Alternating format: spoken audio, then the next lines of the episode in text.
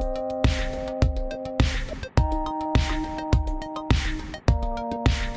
Hello à tous, ici Pauline Négno et bienvenue dans un nouvel épisode du Gratin. Un détail avant de commencer, sachez que depuis quelques semaines, les épisodes du Gratin sont également disponibles sur YouTube. Donc si vous voulez voir les coulisses du Gratin et de mes invités, les voir en vrai si je puis dire, eh ben faites un tour sur ma chaîne YouTube que je vous mets dans les notes. Il y a qu'à taper Pauline Négno, c'est très simple, je vous rassure.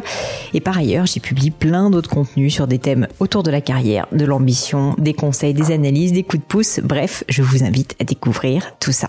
Mais revenons à nos moutons, aujourd'hui j'ai l'honneur de recevoir sur le gratin Philippe Labro. Vous pourrez retrouver Philippe sur Twitter, LinkedIn et même sur Instagram. Surtout, je vous invite à découvrir son nouvel ouvrage J'irai nager dans plus de rivières. Alors qui est Philippe Labro? Je vous lis sa bio sur Wikipédia. Philippe Labro, né à Montauban le 27 août 1936, est un journaliste, écrivain, réalisateur, homme de médias et auteur de chansons françaises. Il a occupé plusieurs postes de direction à la radio de RTL et lancé la chaîne de télévision Direct 8 avec Vincent Bolloré. Il est l'auteur de plus d'une vingtaine d'ouvrages. Vous l'aurez compris, Philippe Labro, c'est l'homme aux mille vies. Réalisateur, écrivain, parolier pour Johnny, journaliste et directeur de chaîne d'infos, il est d'une curiosité maladive et c'est ça qui le si intéressant. Aventurier dès son plus jeune âge, il aime croquer la vie à pleines dents et multiplier les projets. Chez lui, l'éclectisme est devenu un art et j'ai trouvé passionnant de comprendre au travers de ses mots pourquoi il avait refusé le diktat de la spécialisation.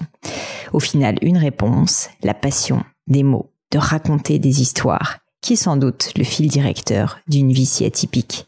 Mais je ne vous en dis pas plus et laisse place à ma conversation avec Philippe Labro. Bonjour Philippe, bienvenue sur le gratin. Bonjour. Je suis très très honorée de vous recevoir, Philippe. Euh, vous avez eu vraiment mille vies et je vous avouerai que j'ai eu assez de mal à, à, me décider sur comment j'allais commencer cette interview. Euh, et du coup, j'ai décidé d'attaquer en parlant de littérature parce que c'est un sujet, euh, je crois, qui nous rapproche un peu. Moi, je suis une ancienne littéraire aussi.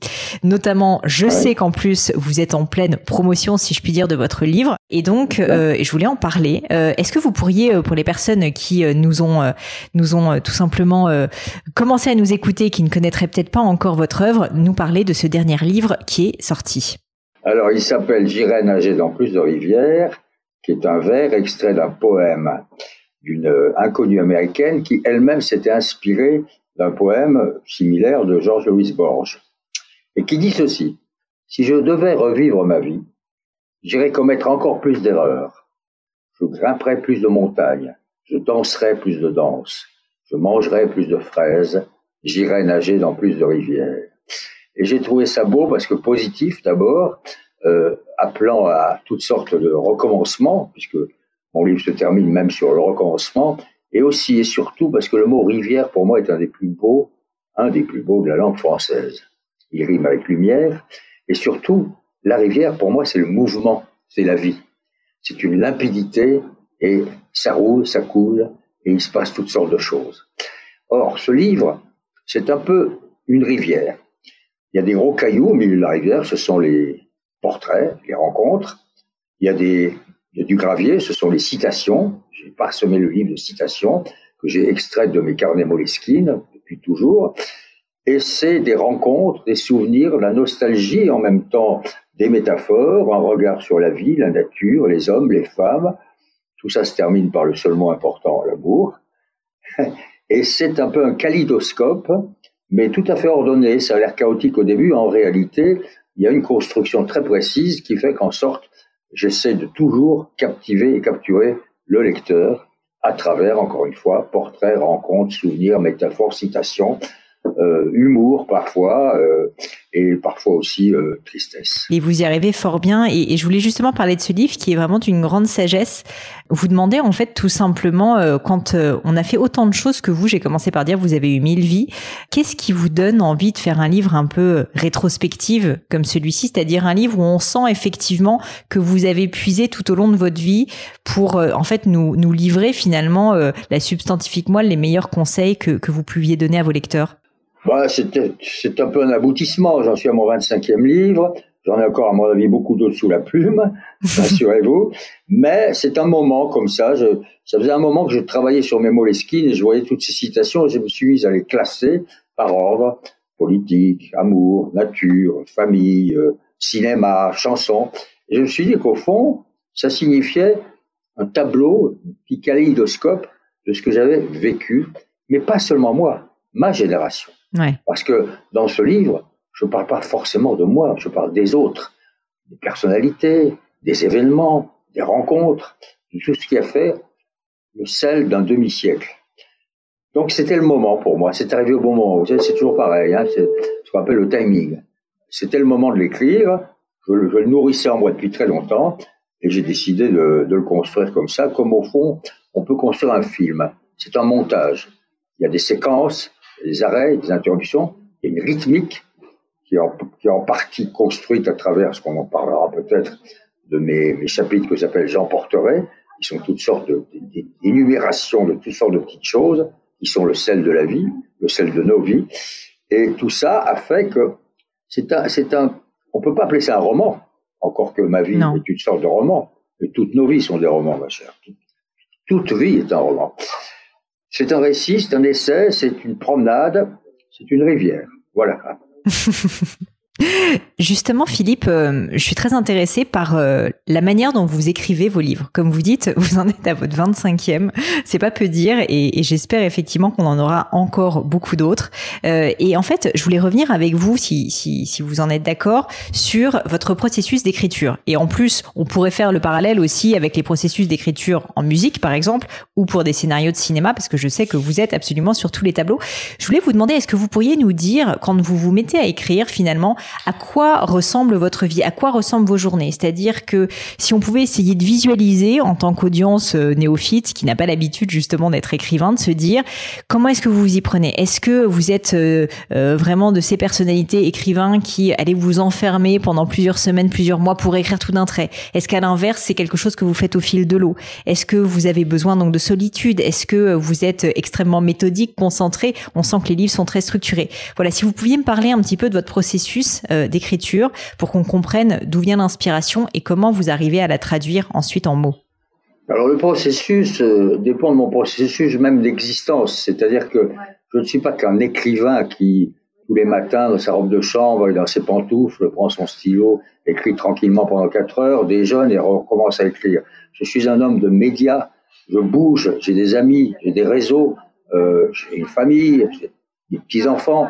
Donc tout ça existe aussi. Et pour, il faut caser, si j'ose dire, hmm. les plages d'écriture dans une vie très remplie. J'ai une émission de télévision hebdomadaire, euh, j'écris plusieurs chroniques hebdomadaires, j'ai un, un rendez-vous de vidéo sur le site du Point qui m'occupe aussi, ce qui veut dire que je reste dans le courant central de l'actualité et de la vie, la vie à Paris, mais pas seulement à Paris. Et donc, il faut trouver les, les plages d'écriture. Je les trouve essentiellement les week-ends, pendant les vacances, et puis très tard la nuit. Mais je n'écris pas tous les jours. Il peut m'arriver de poser le manuscrit, d'attendre huit jours et de le reprendre. C'est pas gênant parce qu'entre-temps, ça mûrit, un peu dans ma tête et quand je relis ce que j'ai écrit, évidemment, je barre, je corrige et je rewrite et je recommence. Et c'est un processus un peu comme euh, tisser sa toile, sauf que parfois vous vous arrêtez de tisser et vous hmm. allez travailler sur une autre toile. Alors, donc c'est essentiellement quand même, dans les, sessions d'écriture, c'est deux ou trois heures à peu près. C'est, il faut que j'ai la lumière. Je peux pas écrire, enfin je peux écrire n'importe où, c'est pas la question, mais j'aime écrire. Quand je, quand j'écris dans la journée, je ferme les rideaux j'allume les lampes. Il faut qu'il y ait de la lumière. Il faut que j'ai la sensation d'être dans la nuit. Parce que pour moi, l'écriture, je l'associe à une notion de nuit. Pourquoi? Une notion de solitude, vous parliez de solitude, de silence, d'isolation et d'inspiration. L'inspiration, c'est quelque chose qu'évidemment on ne contrôle pas, c'est-à-dire que par moment, je l'ai souvent dit, et je suis pas le seul, Faulkner l'a écrit bien mieux que moi, vous avez l'impression qu'il y a au-dessus de votre épaule quelqu'un qui vous hmm. dicte, qui écrit à votre place. Dans ces cas-là, il faut évidemment laisser aller l'écriture et, suivre cette espèce de, de deuxième voix qui est dans votre, qui est dans votre dos. Ça peut durer un ou deux ans parce que, encore une fois, il y a des arrêts, il y a les vacances, il y a les voyages, il y a tous les événements de la vie. Je ne me donne pas un calendrier. Néanmoins, j'ai appris, grâce au journalisme, qu'il faut avoir des contraintes. Il faut quand même se dire, bon, tu vas faire à peu près 2 à 300 pages et tu vas t'arrêter dans 6-8 mois. Il faut au moins quand même se donner ce qu'on appelle, oui, un cap et ce qu'on appelle en journalisme le deadline. La ligne de hmm. bord. C'est-à-dire que quand je faisais des grands reportages pour euh, les grands journaux de l'époque, François ou Paris Match ou même pour euh, les stations de télévision et de radio, il y avait toujours la notion que il y a une heure précise à laquelle il faut livrer. Ouais. Donc je me donne quand même ça. Mais pour réfléchir à la méthode, j'ai acquis depuis les années maintenant une certaine aisance technique. Donc ça m'est pas très difficile d'écrire, ça vient assez facilement, c'est assez fluide. Euh, encore une fois, limpidité, c'est la, rivière. Mais je réécris beaucoup. Je fais un premier jet, je le donne à Anne Boy, qui est ma collaboratrice, elle tape, je renvoie le texte, et là je réécris beaucoup, beaucoup. Je fais à peu près l'équivalent pour un manuscrit de cinq ou six versions. Cinq ou six versions. ah, ouais. Mais attends, version. Le même texte, mais corrigé, élagué, élagué. C'est-à-dire pour moi, c'est ça qui est intéressant. Je, suis absolument navré de vous interrompre, mais quand vous dites des corrections, euh, souvent en fait, les, les, écrivains quand ils parlent disent que c'est un souci aussi d'élaguer, de simplifier, de toujours retravailler les mots pour les rendre encore plus euh, lumineux et encore plus euh, directs. Euh, Est-ce que vous avez ce genre aussi de réflexion sur le fait de quand vous corrigez, euh, justement, essayer de faire mieux avec moins? Évidemment, c'est une exigence absolue pour moi. Alors, quand je relis mes premiers bouquins, je me rends compte que j'ai beaucoup changé mon style si je lis par exemple Le Petit Garçon ou même Un été dans l'Ouest, cette profusion de détails, de choses, ça foisonne et tout, alors qu'avec les, avec les années, ou peut-être avec l'âge, appelez ça comme vous voudrez, ou l'expérience, je vais plutôt vers un peu plus de, de, rigueur et de simplicité. Et élaguer veut dire quoi? Ça veut dire se débarrasser de tout ce qui n'est pas essentiel. Les mauvais adjectifs, les adverbes inutiles, la répétition, supporte pas d'avoir deux pages au cours desquelles on va retrouver deux fois le même mot, vous voyez. Donc il y a une espèce de méticulosité, euh, et c'est d'ailleurs très excitant et très intéressant parce qu'on peut toujours faire mieux. C'est un travail d'artisan. Hein. Quand je cite dans mon livre ce fabuleux passage d'un livre de Charles Peggy où il parle de l'art des, des, des, gens qui faisaient des chaises. Il fallait que le bâton de chaise fût lisse, fût bien fait, et fût fait en fonction de ce bâton de chaise, pour rien d'autre que simplement que ça soit bien, que ça soit un beau travail. Donc il y a la notion de travail, ça aussi c'est très important, et c'est jamais douloureux. Les gens vous parlent de la difficulté d'écrire. Oui, c'est difficile, mais ça n'est pas douloureux, ça n'est pas une souffrance, hmm. c'est un privilège, c'est une chance ça me donne encore plus envie d'essayer un jour à mon tour, mais euh, mais je crois que j'ai un petit peu de travail et quand je vois tout ce que vous avez réussi, euh, je, suis très inspirée. Est-ce que euh, Philippe, pour pour parler donc de j'irai nager dans, dans plus de rivières, est-ce que on pourrait parler de cette phrase absolument marquante, je crois issue de Malraux, qui dit que l'intelligence c'est la destruction de la comédie? j'ai vu une émission où vous parliez de ce mot et j'aimerais bien j'aimerais bien que vous explicitiez s'il vous plaît à mon audience ce que vous vouliez dire par là. Qu'est-ce que c'est que cette fameuse destruction de la comédie. Est-ce que vous l'avez vécu? Est-ce que vous-même vous avez joué la comédie? Et pourquoi nécessite euh, Est-ce que cela nécessite autant d'intelligence?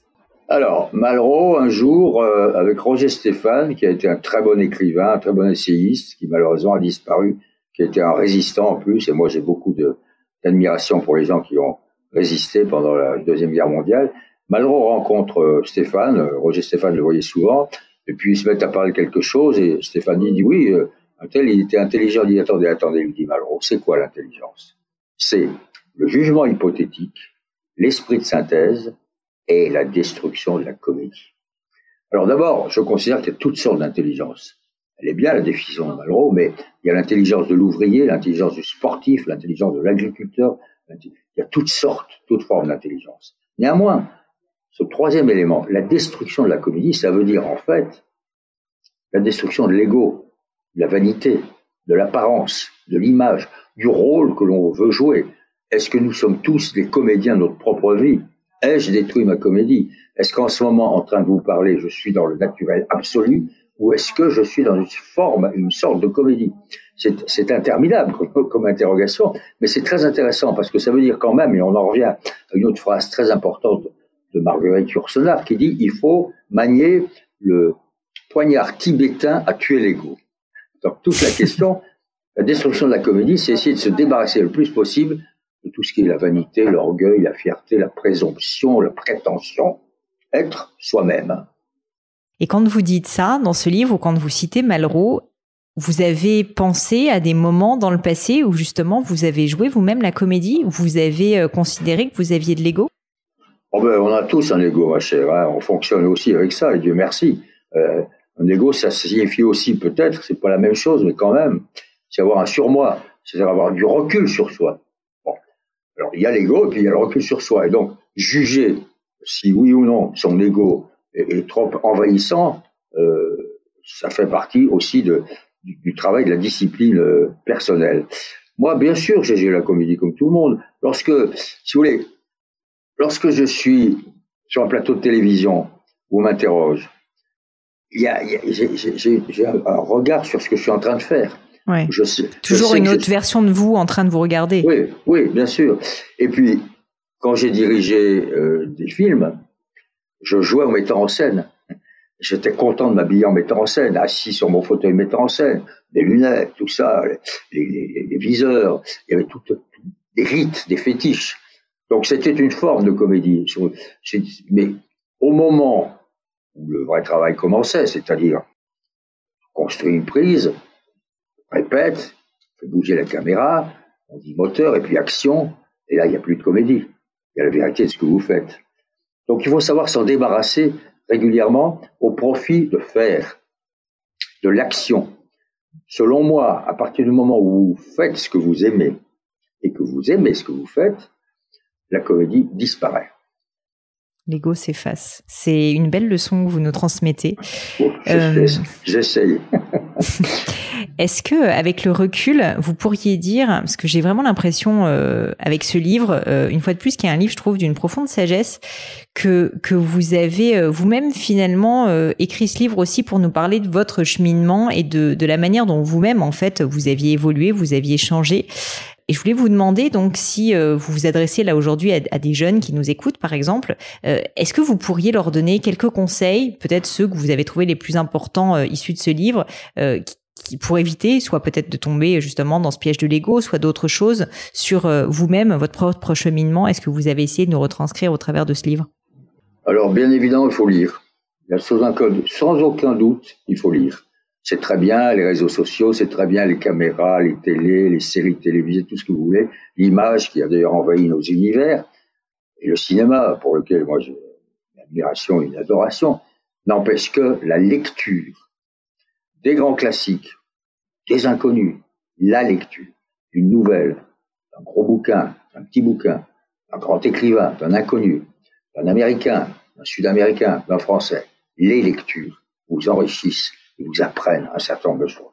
Donc, quel que soit votre âge, puisque vous dites, vous me demandez de parler à des jeunes, lisez, essayez quand même de lire. Ne serait-ce d'ailleurs que le dictionnaire. Le plus beau livre du monde, c'est le dictionnaire. Pourquoi? Parce qu'il y a tous les mots. Et les mots, derrière les mots, il y a autre chose. L'étymologie d'un mot, ce que ça signifie, la force du mot, la force du verbe. Nous sommes encore une fois, malgré tout, conduits à respecter ce qui est écrit. Bien.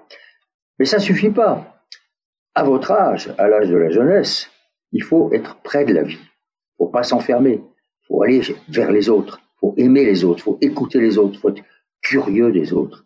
Et il faut aller voir. Comme disait Jacques Brel, il avait toujours cette belle expression, il disait, il faut aller voir. Ça signifie, il faut partir. Il faut quitter le cordon. Il faut couper le cordon. Il faut voyager. Il faut traverser la mer ou traverser un département, faire du stop, prendre un avion, prendre un train, bouger, bouger, avancer vers l'inconnu, satisfaire la curiosité. Si vous n'êtes pas curieux, vous n'avez pas de chance. Il faut être curieux des autres.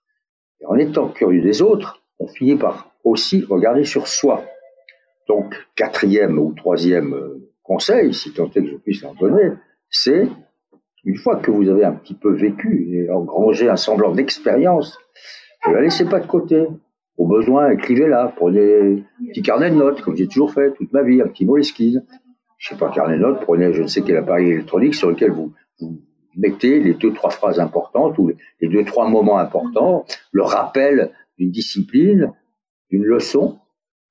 Apprenez vos leçons, fréquentez des gens de votre âge, bien sûr, pour les aimer, pour festoyer, pour danser, pour chanter, pour aimer et être aimé, certes, mais aussi fréquentez les plus âgés, ceux qui ont de l'expérience et du savoir-faire et qui aimeront vous transmettre comme des mentors leur savoir et leur expérience. Moi, j'ai toujours, toute ma vie, évidemment, fréquenté les gens de mon âge, ma génération, mais en même temps, je me suis toujours adressé à des gens beaucoup plus âgés, des mentors. En matière de cinéma, c'était Jean-Pierre Melville. En matière de presse, c'était Pierre Desgros ou Pierre Lazareff. En matière euh, d'amour, c'était ma mère euh, ou, Françoise Giroud. En matière de femmes, euh, de connaissance des femmes, c'est ma propre épouse qui est plus, plus jeune que moi, néanmoins, mais plus âgée parce que les femmes sont bien plus âgées que nous et plus expérimentées que nous. Bref, allez chercher chez des gens, hommes ou femmes, qui ont un petit peu plus de savoir que vous, quelque chose qui peut un peu vous enrichir, et puis vous apprendrez.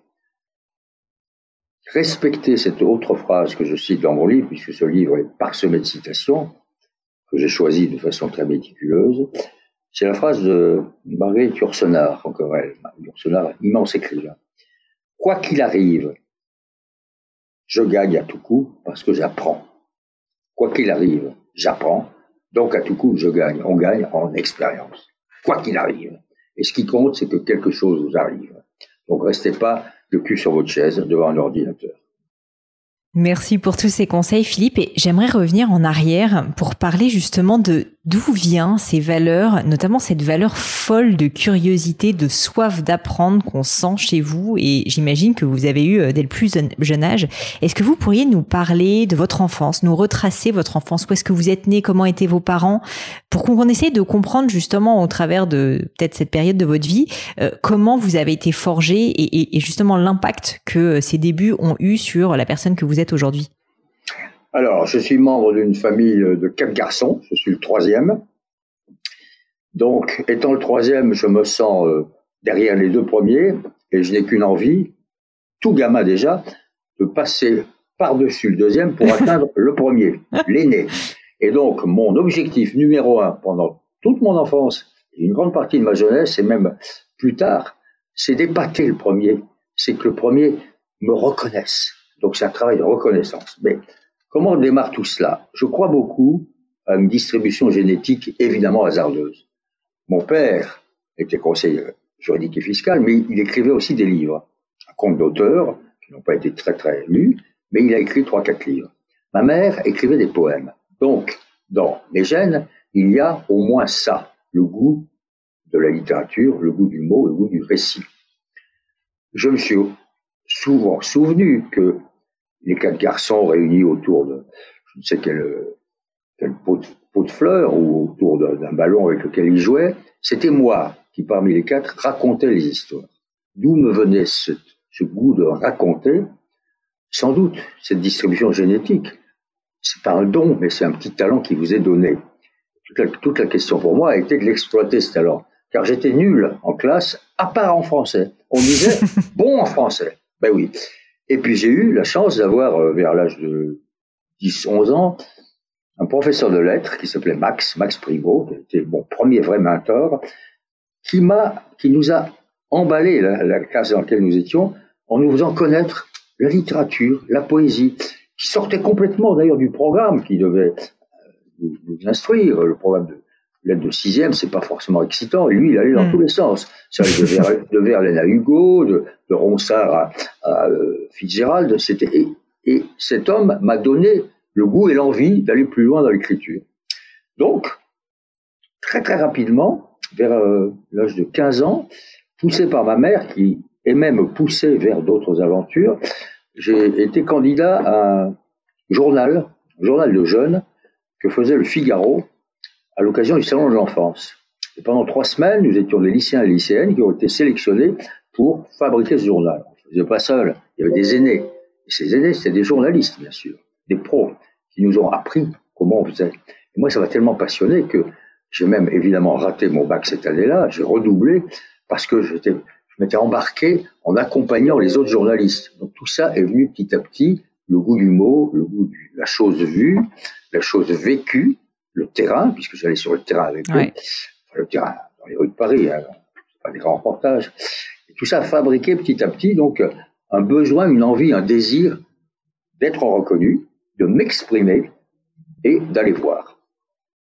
Alors, ce qui est très étrange, c'est qu'on est quatre, et je suis seul à avoir reçu ça. Il n'empêche que mon, frère cadet, le, cadet, Jacques, architecte, Grand Prix de Rome. Mon frère aîné a fait toute sa vie dans la communication. Et mon quatrième frère, ingénieur conseil. Donc on a tous quand même été formés dans un cocon, disons, de, non pas d'intelligence, mais disons, de réflexion. De culture, de réflexion. De culture. Ça a joué, j'ai eu cette chance-là. Et ma deuxième chance, et c'est là où les valeurs euh, existent, c'est que mes parents, pendant l'occupation, pendant la Deuxième Guerre mondiale, ont été des justes. Ce qu'on appelle les justes parmi les nations, c'est-à-dire ce sont ces Français, il y en a beaucoup, hein, qui ont aidé, qui ont hébergé, qui ont caché des Juifs. Mes parents ont hébergé pendant très longtemps, pratiquement les trois ou quatre années de l'occupation, des Juifs qui fuyaient Paris pour aller traverser, Montauban étant pas loin de, des Pyrénées, la, frontière espagnole, et pour ensuite s'évader vers le Maroc et peut-être vers les États-Unis. Et donc papa et maman ont été des justes. Et nous, évidemment, on était gamins. Moi, j'étais bébé pratiquement. On comprenait pas ce qui se passait. Simplement, on nous l'a appris peu à peu après. Et j'ai eu des témoignages de gens qui ont été sauvés par mes parents, qui ont fait que je me suis toujours donné comme exemple cet homme et cette femme qui ont pris des risques inouïs. Ouais. Parce que ce faisant, ils risquaient et leur vie et celle de leur garçon. Bien sûr. Et je me suis toujours demandé qu'aurais-je fait à leur place? Est-ce que j'aurais eu ce courage ou cette inconscience? Était-il inconscient? Au contraire le faisait-il en toute conscience En tous les cas, nous avons eu affaire, nous, les enfants Labro, à des modèles, à des exemples. C'est une chance inouïe d'avoir ça. Et ça m'a servi. C'est pas pour ça que j'ai pas fait énormément de bêtises et d'erreurs. J'en ai fait un peu moins à cause de ça. Parce qu'ils étaient, et ils sont, toujours dans la mémoire, ils ont évidemment tous les deux disparu, des phares, des balises, des feux qui s'allument. Attention, ça, ça faut pas faire ça. Mon père, quand il parlait de quelqu'un, c'est l'expression de cette époque, il disait c'est un type bien. C'est des mots simples, un type bien. Essayez d'être un type bien. Difficile. Philippe, euh, vous avez ces valeurs en vous euh, dès le plus jeune âge et vous commencez donc votre carrière, si je me trompe pas, dans le journalisme comme reporter. Euh, mais assez tôt, vous commencez à publier des livres en parallèle. J'aimerais bien comprendre justement, on a compris d'où venait l'amour du journalisme, donc avec cette, avec ce concours, mais d'où vient l'envie d'aller au-delà et de comprendre que vous avez finalement aussi une autre vocation qui est pas uniquement, même si c'est déjà quelque chose d'assez extraordinaire de devenir journaliste de terrain, comme vous dites, dans l'action, mais en plus de ça et en parallèle d'avoir une autre carrière. Et d'ailleurs, on verra plus tard qu'on a eu mille, parce que comme on l'a dit, vous êtes tout autant sur la chanson, le cinéma, etc. Qu'est-ce qui vous a poussé finalement à cet éclectisme et à ce choix au final assez peu commun de mener autant de carrières de front? L'énergie, la curiosité, les modèles, et puis aussi euh, les opportunités que m'ont donné euh, mes actes de candidature à telle ou telle bourse, si bien qu'un jour, à l'âge de 18 ans, j'ai obtenu une bourse de voyage qui m'a amené aux États-Unis, une bourse d'échange, où je suis arrivé ne connaissant personne, parlant vaguement l'anglais, dans une petite université du Sud, et où j'avais candidaté parce que je savais qu'il y avait des écoles de journalisme euh, dans les, sur les campus américains, ce qui à l'époque n'existait pas. Ça veut dire que déjà, Très jeune, je voulais être journaliste. Mais dans ces écoles de journalisme, mes deux profs, l'un d'entre eux était lui-même un écrivain. Et en plus, il nous faisait travailler sur le terrain. C'était formidable, c'était concret. Hmm. La petite université en question avait son propre journal, sa propre station de radio, son propre atelier d'écriture. Et c'est là que j'ai commencé à écrire, par exemple, un petit scénario, une adaptation d'une nouvelle d'Hemingway. Euh, c'est là que je faisais des reportages, que je racontais à ma manière, avec mon accent français, on appelait ça l'heure du français, the French hour, des, événements, de l'actualité. Donc, le goût de, l'expression du journalisme a débouché forcément sur une autre envie, c'est d'aller plus loin en disant, mais et si tu inventais aussi, si tu ne faisais pas simplement que rapporter ce que tu as vécu, mais inventer. Donc petit à petit, je me suis dirigé sous l'influence de mes lectures, et du cinéma et des scénarios de films vers la fiction. Mais ma fiction a toujours reposé sur du vécu. J'ai écrit donc une bonne vingtaine de livres. Cinq d'entre eux racontent mon enfance, ma jeunesse, mon voyage aux États-Unis, étudiant étranger, 15 ans, euh, un début à Paris, euh, un été dans l'Ouest. Ça repose sur ma vie, mais l'idée c'est d'inventer à partir de ce que j'ai vécu. Je vous donne un exemple. J'ai écrit un livre qui s'appelle 15 ans, qui raconte premier amour inassouvi, bien sûr, inachevé, insatisfait, d'un jeune lycéen pour une jeune fille qui a trois ans de plus que lui. Je suis simplement parti d'une vision que j'ai eue quand j'étais jeune lycéen sur un trottoir d'une jeune fille vécue, vêtue pardon, d'une robe un peu mauve et qui avait quelque chose de lumineux et de fascinant. Je ne l'ai jamais rencontrée. À partir simplement de cette vision qui est restée dans ma tête, un jour, je me suis mis à écrire 15 ans. Oui, mais vous partez de quelque chose et vous en faites une fiction. Quand je raconte en l'étudiant étranger mes années, mes deux années d'études aux États-Unis, je raconte des éléments vrais, vécus, mais en même temps, j'ajoute de la fiction. Toute une aventure avec un shérif qui me suit de près parce qu'il se rend compte que je fais des choses pas tout à fait normales. J'ai jamais vécu ça. Simplement, un jour, j'ai croisé un shérif à cause d'un petit accident de voiture que j'avais eu. Et simplement, la vision de ce gros shérif sur le bord de la route, avec ses pistolets à la ceinture, son grand chapeau, la commission là-bas, c'est pas dans les films, c'est dans la vie, a fait que beaucoup plus tard, quand j'ai écrit Les tueurs étrangers, tout un chapitre repose simplement sur ce souvenir de cet homme et vous inventez à partir de votre vécu. Tous les écrivains font pas ça. C'est ma méthodologie à moi. Donc petit à petit, ça, ça s'est accumulé. Quand je suis rentré en France à l'âge de 20 ans, j'ai fait du journalisme, j'ai travaillé pour la radio, ensuite pour des journaux, mais j'avais toujours envie d'aller plus loin et de signer. De raconter des histoires. Oui, de raconter des histoires. Alors je l'ai fait ensuite avec des courts-métrages de cinéma, avec des scénarios, mais en même temps, parallèlement, euh, j'ai attendu d'avoir euh, l'expérience de la guerre d'Algérie pour ensuite raconter cette expérience, raconter ma génération à travers cet événement majeur qui est une guerre qui fait que vous êtes face des réalités les plus essentielles, les plus cruciales. Et j'en ai fait mon premier roman qui s'appelle Des feux mal éteints. Et puis à partir de là, les autres ont suivi. Mais entre chaque roman, comme je vous l'expliquais tout à l'heure, je faisais aussi d'autres choses. Alors d'où vient tout ça? Ça vient de l'énergie. Je suis habité par une très grande énergie et puis par une envie de dire, une envie de faire, une envie d'exister et d'être écouté et reconnu.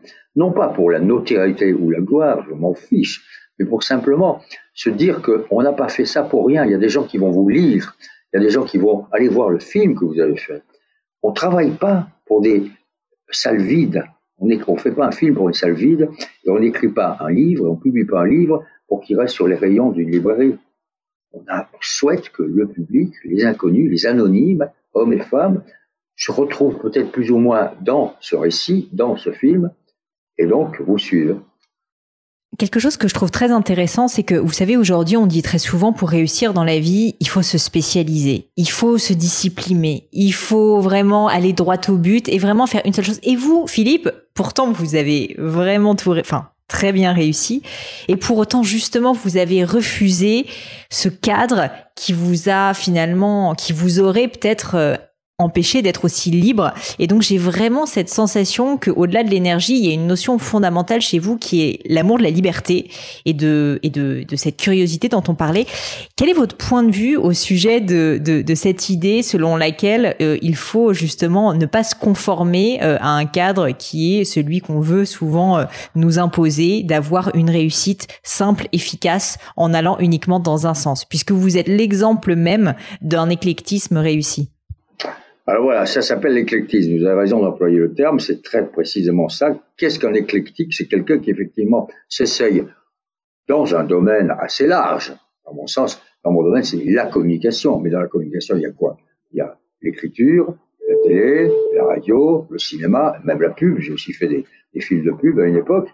Bon, dans ce domaine-là, l'éclectique va d'un moyen d'expression à un autre sans doute parce qu'il n'est jamais satisfait de ce qu'il vient de faire. Donc, il va ailleurs, et puis il revient. C'est des allers-retours. L'éclectique, c'est quelqu'un qui veut toucher à beaucoup de choses. Il y a cette expression touche à tout. C'est une expression que je n'aime pas parce qu'elle a quelque chose d'un peu péjoratif. Ah oui, il touche à tout. Ben non, on touche pas à tout. On touche à un certain nombre de choses. On les touche. On sait que là-haut, il y a une barre qu'on ne pourra pas franchir, qui est celle de vos modèles. Euh, quand vous avez en écriture euh, Balzac, Victor Hugo, Proust, Kafka, qui voulait Hemingway, vous savez très bien que vous n'y arriverez pas. Toute la question, c'est quand même d'essayer et de trouver sa propre longueur. On espère quand même y arriver. Bah, on fait tout pour au moins exister. Et donc l'éclectique, euh, c'est le contraire du spécialiste. Si vous avez tout d'un coup une vocation, une passion précise pour un sujet, la médecine, le sport, la politique, l'économie, alors oui, je peux très bien comprendre qu'on se spécialise et qu'on ne fasse que cela. Mais moi, j'étais, je suis ce qu'on appelle un généraliste. C'est-à-dire que j'ai toujours, c'est le journaliste qui m'a apporté ça, aimé, dans une année de journalisme, par exemple, aussi bien couvrir, c'est ça l'expression couvrir un événement, un mariage princier à Londres, la reine Elisabeth, un déraillement euh, euh, dans le sud de la France, euh, le voyage de Khrouchtchev en France que De rencontre au cours de plusieurs cérémonies, un fait divers, un prix Goncourt, l'obtention d'un prix, comment ça se passe, Rouen, le monde qu'il y a, le généralisme, c'est-à-dire aller dans tous les sens, aller taper à la porte des commissariats pour savoir si sur la main courante, il n'y a pas quelque chose qui peut vous intéresser. Ça vient de, oui, du, fait que je suis très curieux et que pour répondre, si vous voulez, la phrase que je cite dans mon livre, qui est la plus, la plus typique de qui je suis, c'est Paul Valéry qui disait J'ai beau faire, tout m'intéresse. Alors, il y a beaucoup de choses qui m'intéressent. Il y en a sur lesquelles je suis nul. Je suis très mauvais en mathématiques, je suis très mauvais en sciences, je suis très mauvais donc même en, science-fiction, par exemple, j'arrive pas à lire la science-fiction. Bon, il y a des domaines dans lesquels je sais que je suis pas bon. Ceux dans lesquels je sais que j'ai un semblant de savoir-faire, et surtout de désir, alors là, je fonce. Et le tout, c'est de le savoir quand on est bon et pas bon. Au moins, apparemment, vous y avez réfléchi. Bah, non, mais on est bon ou pas bon, c'est pas la question. La question, c'est de faire. Et d'aimer faire ce qu'on fait et faire ce que l'on aime. Et moi, j'ai eu cette chance-là. Je me suis jamais ennuyé et je ne m'ennuie jamais dans ce que je fais, dans ce que j'écris, dans ce que je peux construire. Quand je dirige un film, quand j'ai dirigé un film, vous avez une, une centaine de gens avec vous, pratiquement. 80. Le mécano, la, maquilleuse, la script le chef opérateur, le figurant, le comptable, le menuisier, les machinaux. Tout ça, c'est une communauté d'hommes et de femmes. Et vous êtes au petit sommet de cette petite pyramide, Truffaut l'a très bien raconté, il a dit, François Truffaut, un metteur en scène, c'est quelqu'un à qui, pendant 300 fois par jour, on demande oui ou non. Monsieur, la voiture, on la met là on la met là, madame euh, est mal fichue, qu'est-ce qu'on fait? Est-ce qu'on la garde quand même ou est-ce qu'on change la figurante? Bref. Et ça vous donne, et c'est très intéressant, une notion, et ça m'a beaucoup occupé dans ma vie, d'exercice du pouvoir pas pour étaler sa propre puissance, pas pour satisfaire son ego, mais pour être au milieu d'une communauté d'artisans, de spécialistes, qui en savent plus que vous dans leur domaine, et obtenir d'eux le meilleur afin d'arriver à un produit fini. C'est comme ça que j'ai fait des films, et c'est aussi comme ça que pendant 15 ans, j'ai dirigé une grande radio, RTL. Il y avait 300 personnes dans, l'immeuble, et dans certains domaines, heureusement, euh, certains spécialistes beaucoup plus forts que moi dans leur domaine. Tout mon talent, si je veux dire, au moins toute ma vocation consistait à bien déléguer les pouvoirs, bien déléguer les talents pour rester au sommet de la pyramide et être quand même le responsable. Ce qui est étrange, Pauline, je diverge un peu, je passe du coq à l'âne, mais c'est que. Mais allez-y. L'écrivain est un solitaire, il écrit seul, hein, je vous ai raconté, hein, dans sa bah chambre avec les lumières, et le cinéaste le parolier, le, patron de presse, il est entouré de gens. C'est tout l'inverse, ouais. Oui, et on est habité par des contradictions. J'ai à la fois cette contradiction, j'aime être seul pour écrire, et en même temps, j'aime être avec les autres pour faire un travail collectif. Et ça, vous pensez que ce besoin de solitude, justement, que vous avez, en fait, bah, vous arrivez à l'exprimer au travers de la littérature et en fait, ces moments, la raison peut-être pour laquelle, alors je fais peut-être de la psychologie de bas étage, mais la raison pour laquelle vous avez été aussi prolifique sur l'écriture, c'est que vous aviez besoin, avec votre vie si remplie, si chargée, si pleine d'énergie, d'avoir des moments, on va dire, euh, de prise de recul, des moments de pause. Vous parlez aussi de tous ces carnets Moleskine que vous avez où vous écrivez vos pensées. Finalement, on a vraiment l'impression, quand on vous écoute, Philippe, que vous avez à la fois, vous êtes vraiment dans l'instant, dans l'action, vous n'arrêtez pas de parler d'action, mais vous avez aussi cette capacité à prendre un immense recul avec des temps peut-être un petit peu plus lents. Bah oui, mais c'est toujours pareil. Si vous avez vécu une action, si vous avez vécu un moment, un événement, il a eu lieu. Ne vous fiez pas à votre mémoire.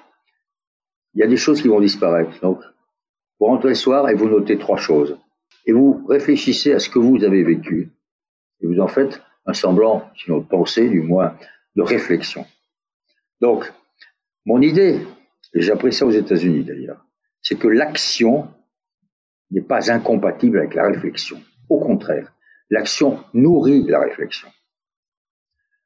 Alors évidemment, Pascal dit euh, tout le malheur des hommes, c'est qu'ils quittent leur chambre, alors qu'ils devraient rester chez eux. Je ne suis pas d'accord. Il y a un moment donné il faut être dans la chambre, c'est sûr, avec Pascal, et réfléchir. Mais il faut être aussi dehors, dans la vie. Quand j'ai rencontré, c'était mon premier interview, ce génial poète qui s'appelle Blaise Sandrars. Si euh, ceux qui vous écoutent, Bien sûr. Nous, nous, écoutent, n'ont pas lu le Transsibérien, c'est un des plus beaux poèmes de la poésie française. Sandrars m'a dit cette chose rester près de la vie. Ben, ça veut dire qu'il faut sortir. On ne peut pas rester tout le temps tout seul, effectivement. Sauf que, puisque vous avez été dans la vie, avec un V majuscule, rien ne vous empêche ensuite de réfléchir sur elle, de prendre ce recul dont vous parlez, cette distance qui vous permet de vaguement élaborer un semblant de pensée. Est-ce que justement, Philippe, vous avez euh, presque établi euh, des rituels pour justement avoir ces moments de pause, au-delà de l'écriture, mais des moments de prise de recul, de réflexion. Parce que vous êtes tellement dans l'action que parfois quand on ne s'écoute pas et qu'on se met pas euh, finalement euh, ces petits rituels dont je parle, bah, en fait on oublie ces pauses, on oublie de dire stop et de dire non maintenant il faut que je réfléchisse. Est-ce que vous avez euh, mis en place voilà quelque chose? Bah vous disiez le fait d'écrire dans votre calepin, le fait de peut-être je sais pas vous faire des réflexions tous les soirs. Je sais pas si vous l'avez théorisé, si vous y avez réfléchi ou si c'est quelque chose que vous avez fait tout à fait naturellement. Oh, c'est venu très tôt. Je sais plus qui m'a appris ça, d'ailleurs. C'est peut-être un professeur ou j'avais lu qu'un écrivain faisait ça. L'idée d'ouvrir un carnet le soir, euh, noter trois choses. Pas tenir un journal, forcément, mais simplement noter trois petites choses dont je sais que je les oublierai, puisque la mémoire, c'est un tamis. Hein. Euh, il y a beaucoup de, cailloux qui... Alors, il reste quelques pépites. Les pépites, il faut, il faut les mettre de côté. Donc, j'ai appris ça il y a très très longtemps. Euh, et effectivement, ça vous donne un tout petit avantage peut-être sur d'autres, c'est que vous pouvez revenir sur ces carnets, vous pouvez vous relire. Et en vous relisant, vous relisez une phrase, tiens, ouais, qu'est-ce qu'il a dit là? Le prix Nobel Oran Pamuk, il a écrit en 2006, j'écris pour être heureux. Donc vous, allez chercher dans un bouquin sur tous les discours des Nobel et vous lisez le discours de réception de Pamuk, qui est un chef-d'œuvre. Donc c'est une discipline, oui, au moins une fois le soir. Avant de me coucher, qu'est-ce que je fais? J'ouvre le Moleskine, je feuillette un peu, je prends trois notes. Et puis ensuite, je lis je ne termine pas une nuit, enfin, je commence pas une nuit et je dors pas beaucoup. C'est un de mes avantages et une de mes forces. Ça me permet de prolonger un peu plus le temps de travail. J'ai besoin de lire quelques pages. En ce moment, je suis en train de lire les Mémoires d'Obama. C'est un long bouquin, 800 hein, pages.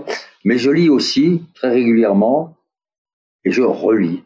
Puisque relire, comme revoir un film, ça vous permet d'un peu plus redécouvrir ce qui, quand vous étiez plus jeune, ne vous avait pas frappé. Moi, j'ai relu cinq fois Madame Bovary, à cinq époques de ma vie. C'était pas le même roman. Forcément, j'étais pas le même homme.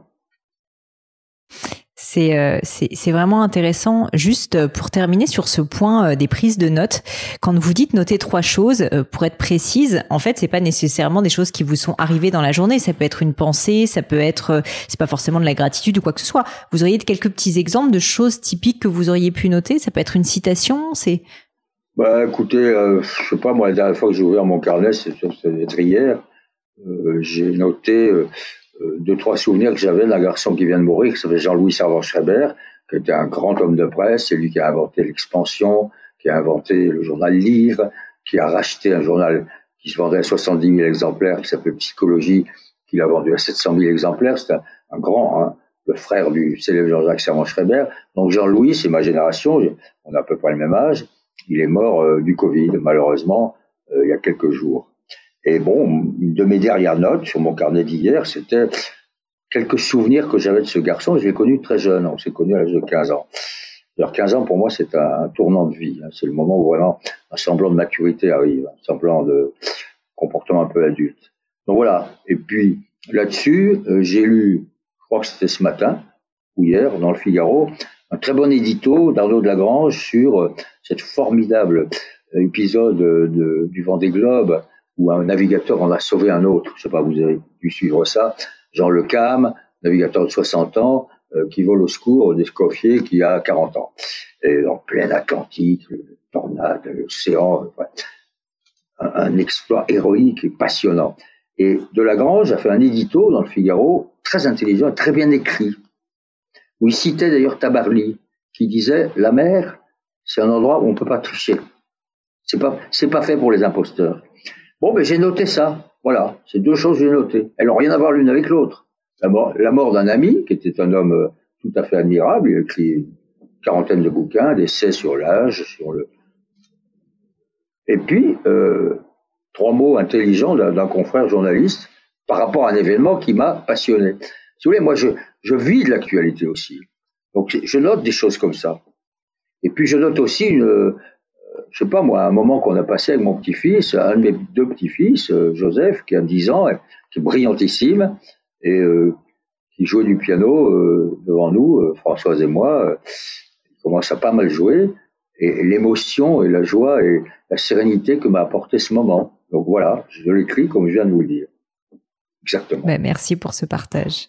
Philippe, pour terminer, euh, j'aime assez euh, finir par quelques questions euh, assez personnelles, je dois vous dire, mais j'espère qu'elles ne vous dérangeront pas. la première que j'aime bien poser, c'est est-ce qu'il y a eu un moment de doute, un moment d'échec que vous auriez vécu, dont vous pourriez nous parler, et notamment les enseignements que vous en avez tirés, notamment dans la lignée de cette fameuse phrase de Marguerite Yourcenar?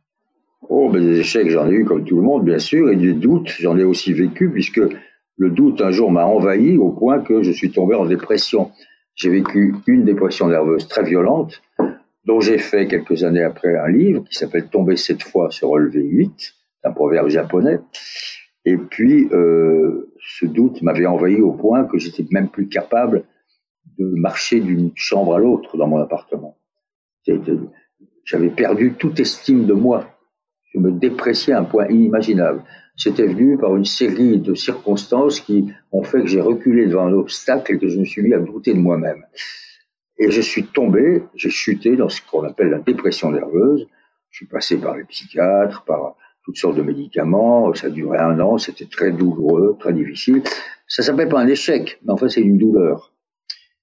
Et puis je me suis trompé une ou deux fois. J'ai fait un un film qui s'appelle Le hasard et la violence, qui a été un beat commercial extraordinaire et qui le méritait, mais c'était pas un bon film. Voilà, euh, j'ai écrit un, de mes livres qui s'appelle Rendez-vous au Colorado, qui n'a pas bien marché du tout, donc on peut considérer ça un échec.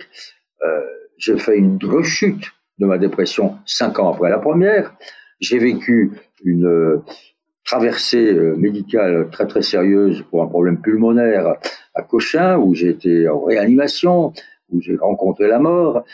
Tout ça, c'est pas des échecs, mais enfin, c'est les moments durs, les moments terribles d'une existence. On en a tous d'ailleurs. Vous savez, la vie, c'est pas une ligne droite comme ça, une ligne continue. Ça fait comme ça. Hein. Il y a des ruptures, il y a des hauts et des bas. Euh, le succès euh, ou le bonheur n'existe pas plus longtemps que le malheur ou, l'échec. Mais de tout cela, j'ai toujours tiré une leçon. Encore une fois, c'est la phrase de Yourcenar. Quoi qu'il arrive, j'apprends. À tous les coups, je gagne. Je gagne en quoi? En réflexion et en expérience. Et surtout en connaissance de soi. Parce que quand vous sortez d'une dépression, Pascal, encore une fois, notre grand penseur, a dit il existe un bon usage des maladies. Réfléchissez à cette phrase. Quand vous sortez d'une maladie, vous essayez de prendre la leçon de cette maladie. Pourquoi ai-je été comme ça? Qu'est-ce qui m'est arrivé? Et comment ai-je pu en sortir? Donc, qui suis-je? Donc, si vous vous connaissez un peu mieux, et que vous acceptez avec vos défauts, avec vos failles, avec vos faiblesses, eh ben ça va mieux. À partir de l'instant où vous acceptez, vous commencez aussi à mieux comprendre les autres. Voilà, donc c'est euh, les circonstances, euh, les événements, euh, les erreurs. Je suis trompé sur un certain nombre de gens qui m'ont trompé. J'ai moi-même trompé. J'ai eu un premier mariage qui s'est terminé dans un divorce catastrophique. la vie n'est pas une ligne continue philosophe, écoutez cette phrase, et pour vous, le bonheur est un astre volage. Début, début d'une chanson de Charles Trenet. Parce que j'aime aussi les chansons et la musique. Bah ça, c'est vrai qu'on n'a pas eu le temps d'en parler, mais souvent euh, elles font réfléchir et je sais que vous avez euh, largement contribué à la musique française en, en, travaillant euh, sur de très très beaux morceaux. S'il y avait quelque chose à refaire, Philippe, dans votre vie, est-ce que vous referiez quelque chose différemment? Je ne sais pas. Je sais pas parce que quand même j'ai eu pas mal de chance, chance en tout cas d'occasions que j'ai réussi à saisir. Donc euh, je ne refuserai pas d'aller aux États-Unis à l'âge de 18 ans. Je ne refuserai pas la main tendue euh, d'un mentor euh, pour m'apprendre ce que c'est que le cinéma. Parce que, non, si je devais refaire un certain nombre de choses, j'essaierais d'être un peu moins, ce qui a été quand même pendant les 30 premières années de ma vie, un peu moins insolent et arrogant. J'étais assez insolent et arrogant entre 25 et 40 ans. Euh, j'essaierais de d'appliquer un peu plus vite cette leçon de modestie dont j'essayais de vous parler il y a quelques, minutes. Donc euh, j'essaierais d'être euh, un petit peu plus conscient que nous ne sommes pas grand-chose, qu'il vaut mieux qu'il vaut mieux écouter la voix là-haut qui nous dit ne faites pas les malins. On ne sait pas quelle voix c'est d'ailleurs. Hein. Je ne dis pas que c'est la voix de Dieu, mais une voix une voix là-haut qui dit faites pas les malins. J'essaierai d'être un peu plus gentil que je l'ai pas toujours été. Je parle à mes débuts. J'essaierai d'être moins impatient, moins insatisfait et moins avide. Mais bon, c'est la jeunesse aussi, c'est comme ça. Puis c'est ça qui vous a aussi poussé à vous dépasser. Oui, poussé aussi à me corriger, hein, comme tout le monde. Loin d'être parfait, mais enfin, il faut tout embrasser. La grâce ultime de vivre, disait Victor Hugo, c'est de tout embrasser. Et j'ai essayé de tout embrasser. Donc, si je devais le refaire, oui, j'embrasserais autant. Peut-être différemment, peut-être mieux, peut-être pas les mêmes personnes, peut-être pas les mêmes pays, mais j'embrasserais, oui, certainement. Est-ce qu'il y a une maxime, vous en avez déjà cité un certain nombre, des mots de sagesse qui vous touchent particulièrement? Peut-être vraiment la phrase, la citation, les mots qui peuvent venir de vous d'ailleurs, euh, que vous aimeriez, que vous pourriez partager avec nous et qui vous ont particulièrement marqué? Alors, Matisse, grand peintre, génie, dit On n'a jamais fini. Ensuite, Jacques Chardon dit Les femmes ont sur l'existence des informations qui nous échappent. J'aime beaucoup celle-là. ben, elle est géniale. Et il a raison. Les femmes en savent beaucoup mieux que nous, puisqu'elles ont la vie, elles portent la vie, elles donnent la vie. Et ça leur confère un sens du pratique, du pragmatique et du tragique, et une, une maturité que nous n'avons pas. Bien. Et la troisième phrase qui concerne aussi les femmes, parce que les femmes jouent un rôle capital dans ma vie, et surtout dans ce livre. Une femme qui n'a pas peur des hommes leur fait peur. Simone de Beauvoir. Puis il y en a beaucoup d'autres. Hein. Mon patron Pierre Lazareff, un jour, je viens le voir, j'étais énervé par son entourage, ça allait pas bien, François, le grand journal de l'époque. Je monte dans son bureau et je lui dis, Pierre, vous êtes entouré de cons. il me regarde, sévèrement d'ailleurs, parce qu'il m'aimait beaucoup, mais là, tout d'un coup, il devient sévère et il dit, mais Philippe, j'aime aussi les cons. Une phrase géniale. D'abord parce qu'on est toujours le con de quelqu'un, tous plus ou moins cons à un moment donné. Ensuite, ça voulait dire, écoutez, on peut aimer beaucoup de gens, ils n'ont pas besoin d'être très intelligents, pas besoin hmm. d'être euh, euh, férus de science.